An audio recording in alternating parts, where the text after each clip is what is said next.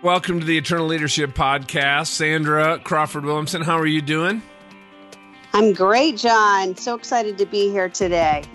Now, you and I, uh, we, you know, we've been in many roles from, you know, starting uh, as an employee, working all the way up, and having that first management job, and then moving up to, uh, you know, the C-suite, and you know, along that way, uh, you know, there when you become the boss, uh, there's a lot of things. I'll guarantee our employees, especially in the world today, uh, some of the new employees coming into the workforce, or even people that have been there 23 years.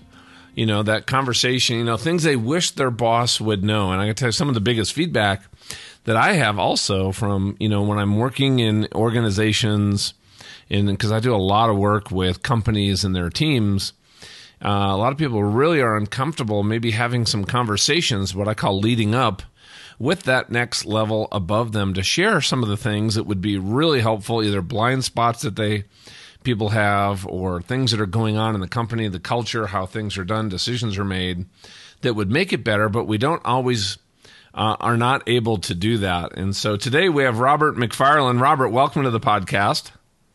Thanks so much, John. It's good to be here with you. Well, it's good to be here with you too. And, and you wrote a book, and I love the title. It says, Dear Boss, What Your Employees Wish You Knew. And you're in the middle of writing a second one, or actually, it's, it's going to be coming out soon. It's Dear Employees, um, right? So you're looking at it now from the other perspective too. But, uh, but you know, before we jump into this, because this is a really important topic um, for anybody out there listening who's in a leadership position um, to understand some of these things. But uh, a little bit, uh, Robert, I'd love for you to start and just tell us a little bit about kind of your background and what led you to, uh, you know, kind of, you know, this focus on what you're doing right now. Yeah, I, have uh, like you had risen through the ranks and just done different types of uh, work within uh, different organizations and such, and just recognized that there was a real need for the fact that uh, for people to really understand, you know, what is it that is preventing people from having that kind of connection in terms of how they can be the best boss they can be. Also, uh, another thing that you probably saw in the book, I'm sure, is the fact that uh, that there's a spirituality tied throughout the whole book, and just really the biblical references and such. That I, I've recognized that there's a real disconnect between Sunday and Monday, and that the things that people l- do and learn in church really don't always transfer to the the business world. So I thought there was a two two pronged thing that really needed to be addressed with this book. Well, in fact, a lot of people, uh, you know, really struggle with the whole idea of making money as a Christian and then, you know, going to church on Sundays. They almost live in two worlds, you know. Um, how do you, in this book, how do you encourage people to sort of, you know, blur that divide? Well, I don't think there really is a divide. I think that really there is no division between the sacred, the sacred and the secular, and that that God has given us the best plan that we can have for really being the best business people that we can be, and that's and He really advises that through the uh, through the great commandment. I, I mean, through the, the whole idea of having um, do unto others as you would want them to do unto you. And so that is so basic, it's so simple, but it's so hard to implement. And so for people to be able to really think through that in terms of their own employees, that kind of is a real touchstone that we can go to in terms of having the kind of impact, the kind of transformational impact that we want to have on the people who work for us and the businesses that we run. You know, there's, you know, Robert, there's a lot of aspects of that. I, you know, I'm just thinking, you know, from that perspective, right? Really honoring people who they are as a as a person versus, you know, a tool to get work done or to make profit, right? Uh, exactly. Having healthy communication, um, understanding, you know, purple uh, people's personal motivations you know, we talk a lot about, you know, one of our most important job as a leader is to cast vision. And a lot of people think that that's just, you know, from the corporate vision. So people are tied into that. I think it's also important for us to really understand what is that, you know, you know, that somebody who's working for us, what's their uh, personal vision and mission and purpose, and how does that tie in? Because when people can link that, so there's there's so many different aspects of what you just talked about where do, where where do you think is the best place to start for somebody out there who's a Christian, who's leading an organization, who wants to actually, you know, uh, change maybe you know some of the dynamics of the culture? Well, I think the best place really to start for anybody, uh, especially as a leader, is to listen. I think that is one of the skills that is really lost in today's culture is listening. People always feel like they have to be talking and they're not stopping to listen. God gave us two ears and one mouth. We ought to use them in proportion.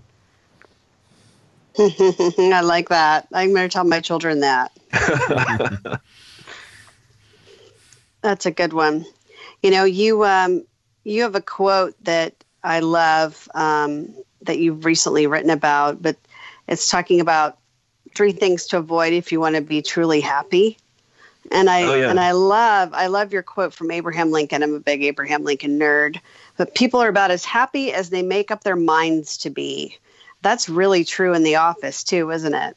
Oh gosh, yeah, it really is. Is that the people tend to uh, they tend to focus on what they have known up to this point and they get stuck in certain patterns and they don't realize that necessarily they are thinking some negative thinking and, and allowing that to run how they're how they're thinking it's it's really important for us to really be able to uh, transform our thinking and think about what we're thinking about. I mean, it's really important because otherwise we can get trapped into some some patterns that really are not productive or helpful. You know, Robert, if you're if you're you know those patterns, uh, and we all have them, right? They're informed by kind of our identity, our past experiences, maybe how we react under stress or in certain situations, or even how we maybe deal with people of different personalities. You know, there's you know, there's some people that that's just really easy for us to get along with, and other people just always te- seem to uh, create friction. Uh, but also taking responsibility, realizing maybe how I respond and that friction that's created really is I have to take responsibility for that. And I think that's something that's foundational of really creating an extraordinary culture is building trust. Um, Absolutely. Yep. And so, in, and I know you've written about this, and this is something Sandra and I work on with all of our clients. Uh, let's have a, a conversation a little bit about how we actually start building some trust, which leads to some communication and some of those conversations that actually need to happen that don't, that lead to conflict and, and lack of engagement and things like that. So we're, what, what is your thoughts on the best place to start build, you know, building on maybe the trust that exists or even if we're starting from scratch? Yeah, I think that uh, there's things that we can do to really build that trust foundation with our people. And uh, one of the first things is really trusting. So you become trusted by trusting. And that is foundational. And if people don't think that you trust them, they're certainly not going to trust you. It's a two way street.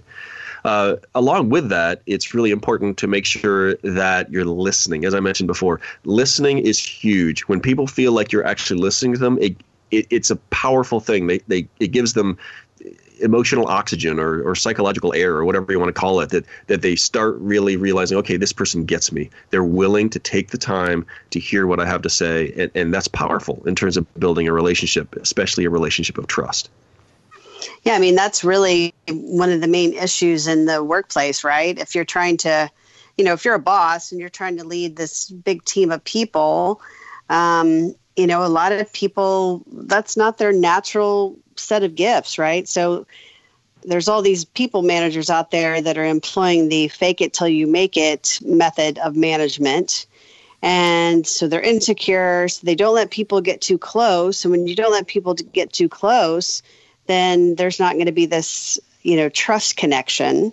Um, so I believe that's why we have a lot of, of issues in the in the marketplace because if people aren't connecting on that human level of, hey, you know, I know Robert's story. I know his wife Tamra, you know, I know he's got six kids. They live in the country.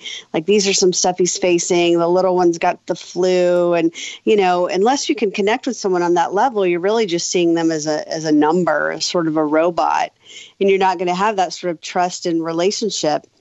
Do you think that's where a lot of issues, you know, in the workplace come from?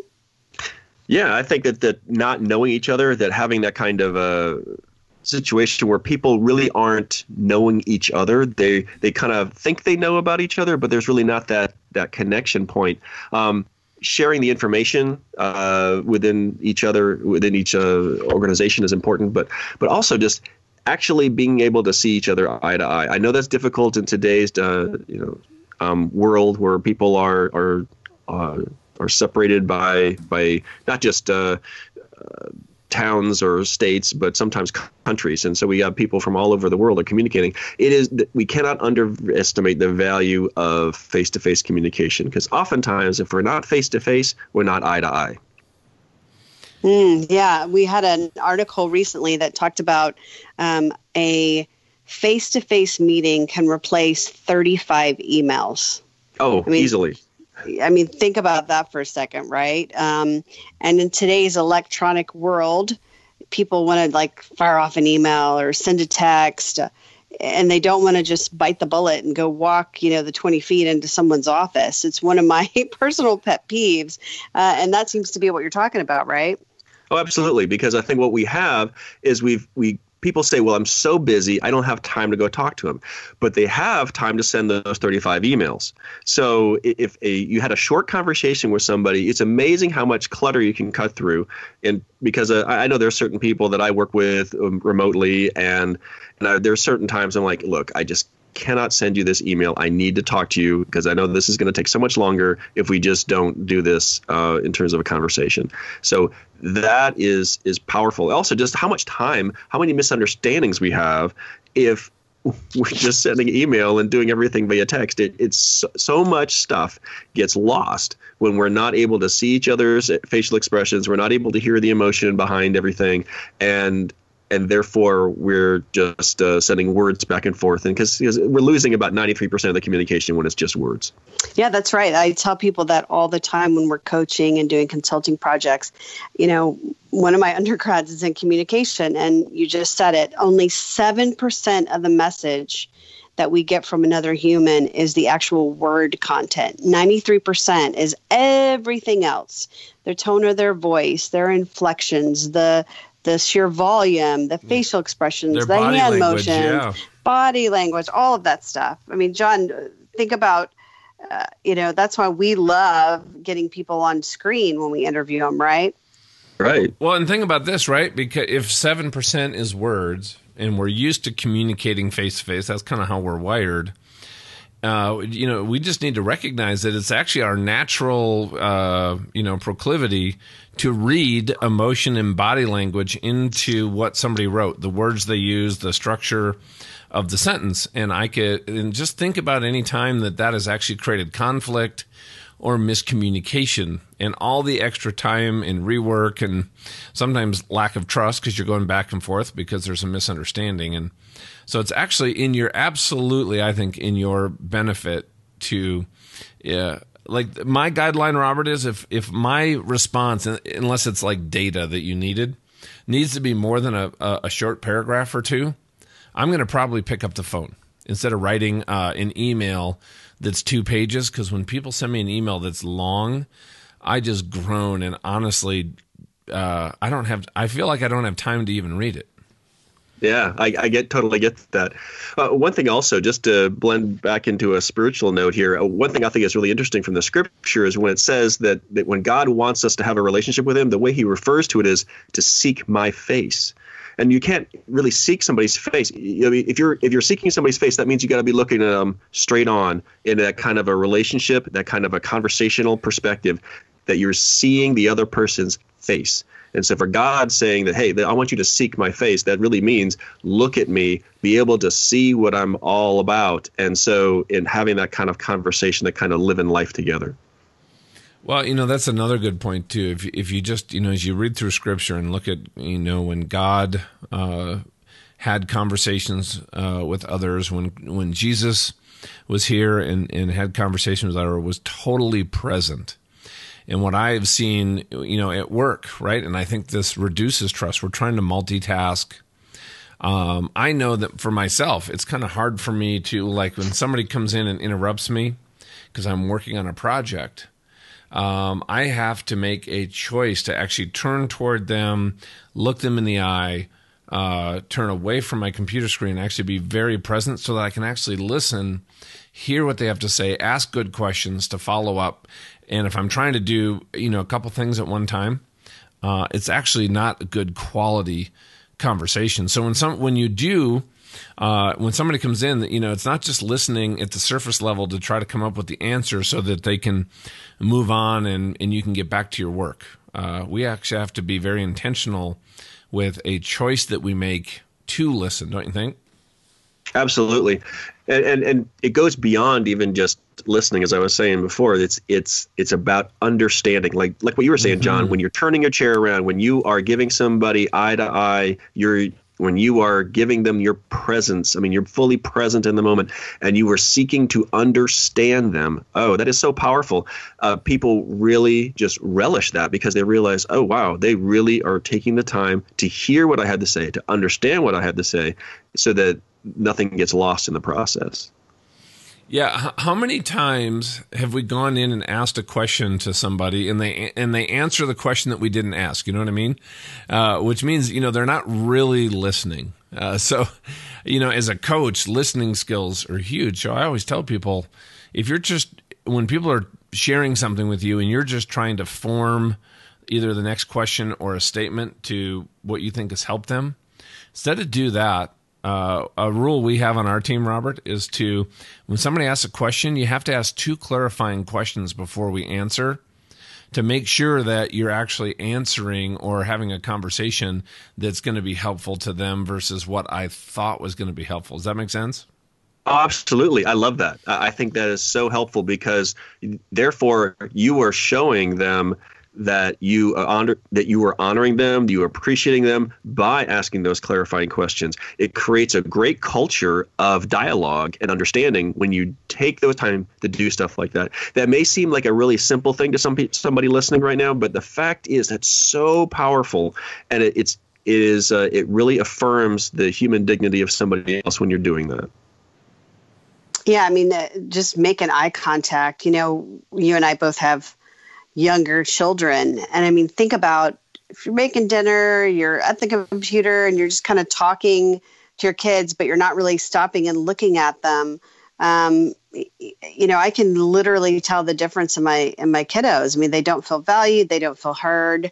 Um, you know, just getting down on your knees and looking a little person in the eye and making that connection that hey, I I truly see you.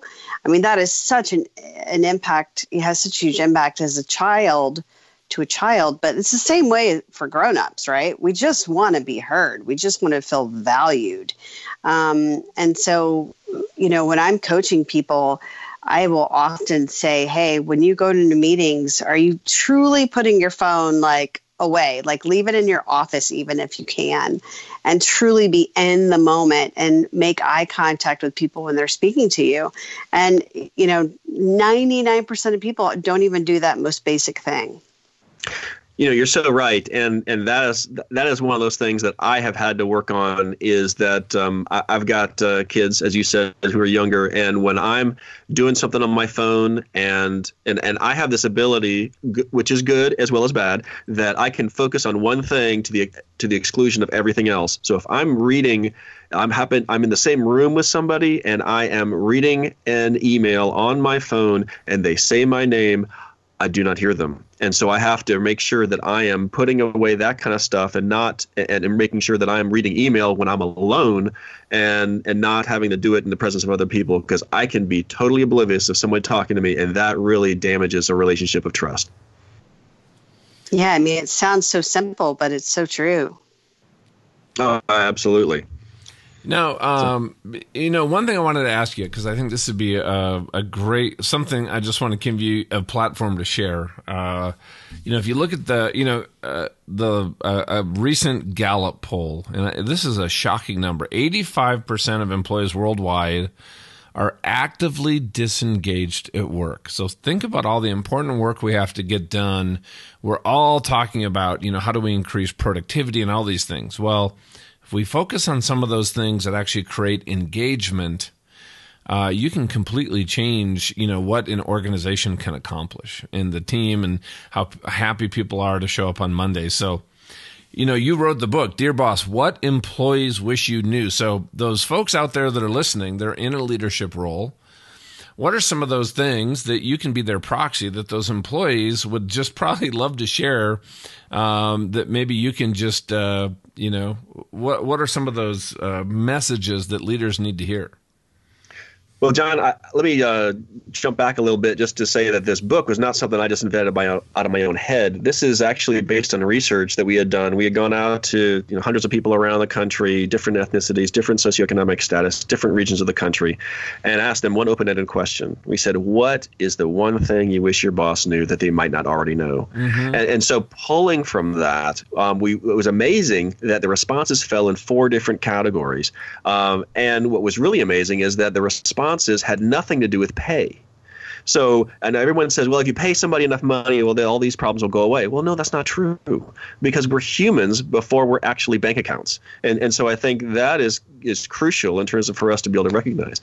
So the kind of things that really popped in terms of the research was things like uh, insufficient appreciation, inadequate morale, uh, incompetent management. Ooh, ouch. And, and then also, um, looking at the uh, imp- improper communication. So those four things were the things that popped from the research. And so the book, uh, Dear Boss, What Your Employees Wish You Knew, is really about how do we fix that? What are the things that we need to do in, terms of organization to really uh, address those issues? And so the things that I came up with are uh, to address those are first of all tenderness. Now, I know that's a strange word to hear in a business context, but tenderness is huge in terms of us being able to really uh, uh, relate to other people, um, making sure that we are we're affirming them and and so the kind of things that we say are really making an impact. Uh, it's the little things that people say, little things that people do can make a huge difference in terms of a relationship uh, there at the office or at the workplace. Uh, the second thing was about team and and creating that kind of team environment where we we really are able to come together and work as a team. So the kind of things that we need, like we talked before about vision, how important vision is, and a shared vision at that. Um, really having a, a, foundation of values that everyone can work from, and, and understanding what is a common purpose that we have within that. I mean, I, and at the same time, it's not about uh, just all the touchy feely stuff. Performance is important. We got to make sure that we're able to do that together as a team. But having that kind of team approach is is is extremely valuable. And, and then the third thing we said uh, we found in the research was about trust. And and one thing that and we've already been talking about that how foundational trust is, and in terms of an organization and making sure that it runs right. And the fourth thing that addresses the what we found in the research is transparency. It's it's not just communicating, but really having that kind of transparency there, being authentic, not being I mean trying to not putting on this boss persona when you come into the in, but being the real person that you are because if you're trying to fake it it is it's going to come through. I mean, people, especially like uh, Sandra and I were talking about uh, kids earlier. The fact that I mean, kids can sniff out a hypocrite like that. I mean, so quick. But so can the people who work for you. I mean, you lose a moral authority if you are trying to pretend like you're somebody that you're not. And at the same time, listening and understanding are so huge for creating that transparency kind of effect. Yeah, I, I always say they have the kind of the authenticity meter, right? My daughter just turned 13 and you know, she is all or nothing. If she senses authenticity in a person, she is totally connected, totally like above and beyond. But if there's someone that's just sort of, you know, doing the bare minimum to connect with someone or just sort of like, oh, hey, yeah, the faker, um, she just immediately senses that out and res- and responds to that. I mean, um, and I think you know she's she's younger, and so she hasn't learned to kind of sugarcoat things. But as as as humans, I mean, that's that's really what we do, right? Exactly. That is so true. I, I have some kids in my house. I mean, as you said, I have six kids, and and so that I have had a couple of them who have deputized themselves as the hypocrisy police, and, and so I mean they they call me out on stuff, and and and so that's good. I mean, so the fact that because I know that in the workplace people don't do that. They just you know say, well, whatever, and they'll just write you off as being some kind of a hypocrite and and and being inauthentic. So it, it's important to make sure we, we do that because whether it's at home or it's work, people are people, and they really need to have that kind of uh, that kind of connection. Yeah, and, right. and and Robert, what you're really talking about is kind of bringing a biblical model uh, of leadership into work, and it, it, and it doesn't it works that model regardless of the background or uh, of your employees, what their faith is, and could you share a little bit about what that biblical model is? Uh, like how I would take some of these things you talked about, right? If I'm I'm going to work, I'm I'm hearing this podcast, I'm driving in, and I want to start making some small changes. What what does that model look like, and how would I? What are those first maybe small steps you'd really recommend for people? Yeah, sure. The uh, the basic thing is something I mentioned already is the golden rule about uh, really treating other people the way you want to be treated. I know it's simple but it's not easy. And it's thinking of things through in terms of how you would be able to do that. Um, and so that is crucial. And, and, and, like I said, that is something that you can do regardless of people's faith. They don't have. To, I mean, golden rule applies to just about every single uh, faith that's out there, and and treating people the way they want to be treated, aff- affirming their human dignity, mm-hmm. is huge. I mean, Nobody is going to object to that if you are honoring their persona and and the the person that they are. That that's that's going to translate across any faith background, any ethnicity, any any background whatsoever. It's gonna it is honoring and it is the way that, that God would want to do things. Um, another thing is in just in terms of how we we put things into place is that it's it's got to be done with you can speak it but you got to live it that is huge. You can't just uh, be doing words. You have to be making sure that you're matching that with your actions as well. Well, and, along that line too, I think uh, we also need to be quick to apologize because we're humans. We're going to make mistakes, right? You're Absolutely. talking about right. You have uh, it's about walking the talk, and if I mess up one day and I don't walk the talk, and I'm short or I'm uh, you know, I I don't honor somebody or I didn't live in my integrity and what I said I was do, my accountability. Uh, I need to be very quick to actually, you know, in humility, go to somebody and say, you know what, hey Robert, I'm really sorry. I gave you this commitment, or I told you I would show up this way when we had this interaction, and I didn't do that. Will you, you know, will you forgive me? Uh, or when you can, can you forgive me? And you know what? I give you permission to hold me accountable to what we agreed on in the future. And a lot of people are very uncomfortable um, telling other people, especially that might report to them, to hey, I give you permission to hold me accountable. But that's really that. I think that's a place of coming from from a, a real kind of servant heart that's really powerful as a, an example in an organization. Absolutely. That is huge. And I really counsel people to do that. I know it may be very uncomfortable to actually be out there and admit that you did something wrong, mm-hmm. especially to someone who works for you. It's, it's a very humbling situation.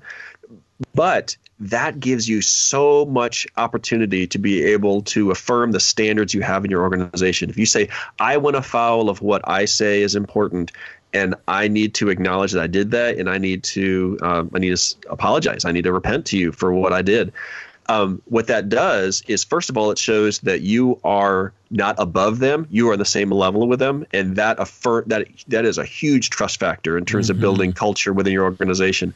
What it also does is that it it shows them that um, you're not you're willing to to be real and and not be something that you're not. It, it's a huge uh, trust builder. Yeah, well, I mean, goodness, the, there's so many. I know we just touched on a few things, uh, but everybody listening, I mean, this is such an important topic. It's you know, uh, it's not you know, I, I think leadership, right? We everybody kind of focuses on the why, the what, and the how, and there's been a lot written on this. And what you focus on in this book that I love, that's so important, and it's foundational. It's about who we are as a leader, and when we can make changes about who we are and how we show up, right? Uh, we can completely transform an organization, and I've seen it happen actually rather quickly. So I, I just really encourage people that you know, if you're in a leadership role or moving into one, this is this is something you need to study and get good at this area. So just you know. Uh, so, so Robert, how do people find more more about you, what you do, your website, you know, where to get the book?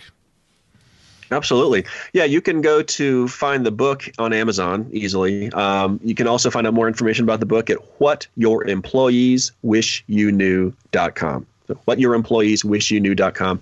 And uh, my consultancy, Transformational Impact LLC, is just transformationalimpactllc.com. Awesome. So, just uh, you know, as we wrap up, from everybody listening, Robert, what are just a few key things you'd like to leave with folks? Oh gosh, uh, I think that uh, one thing that I'd love to just remind everybody is that uh, in terms of how to create culture in your organization, it's really about uh, making sure that what you're you're saying is legit. I mean, you're, what you're teaching is just right on, but you gotta you gotta celebrate um, the kind of things that you want to see in your organization you want to model it yourself as well so that everybody sees that you're living what you want everybody else to live but also watch what you permit it's those little things that you allow to slip in that uh, can can really prevent people from from uh, uh, living the way you want to live and and, and make, creating the culture you want to have yeah i always tell people you teach what you tolerate right? That's what you're talking about. So be careful. Oh yeah, you got to be careful about that. Well, thank you, Robert. I really hope people you know plug into you know what you're doing. Uh, this is a book that I would definitely recommend. Um, and uh, thank you for for the work you're doing. This is just so needed, especially uh, as believers in the marketplace, which is a, a place of just incredible uh, opportunity and influence for kingdom work, we need to be showing up. It's our responsibility to show up in a way that you know we become that ambassador, and we have an extraordinary organization with high engagement and great results, and that just increases our influence on others around us that might never ever step into a church or go to any kind of service, but all of a sudden they're looking at you, Robert, and what you're doing, and you're leading your organization, going, "Wow, there's something special there," and I, maybe I need to go grab coffee with that guy and you know, or that gal. And you know what? That that is actually how we can just bring our faith out into the marketplace in a really powerful way. Absolutely, it's about being the church, and uh, don't you, you definitely can bring your Sunday into your Monday.